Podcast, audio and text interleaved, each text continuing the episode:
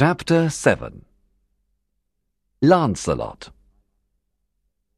One of the Knights of the Round Table was Lancelot. He came from France. Lancelot was very kind and generous. He often gave his things to the poor. Lancelot served his king and queen well. One day, a strange girl came to the great hall of the castle.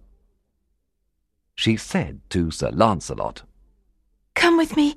It's very important. I cannot tell you more. Please follow me. Sir Lancelot followed the girl to the forest.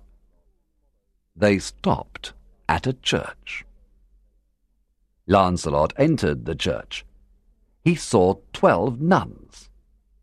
One nun said, Sir Lancelot, we bring you this young man. He is loyal and courageous. Please make him a knight. The young man looked honest. Lancelot agreed to make him a knight. However, Lancelot did not recognize this young man. He was the son Lancelot had from Elaine, a lady he loved some years before.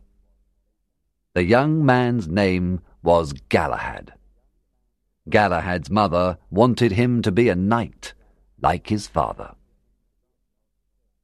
The next day, Lancelot returned to Camelot with the young knight. King Arthur, Queen Guinevere, and the knights of the Round Table were happy to meet Galahad. When Sir Galahad sat down at the round table, his name appeared on the table. Everyone was amazed. Lancelot looked at Galahad carefully. Suddenly he realized that Galahad was his son. Lancelot was very happy and proud.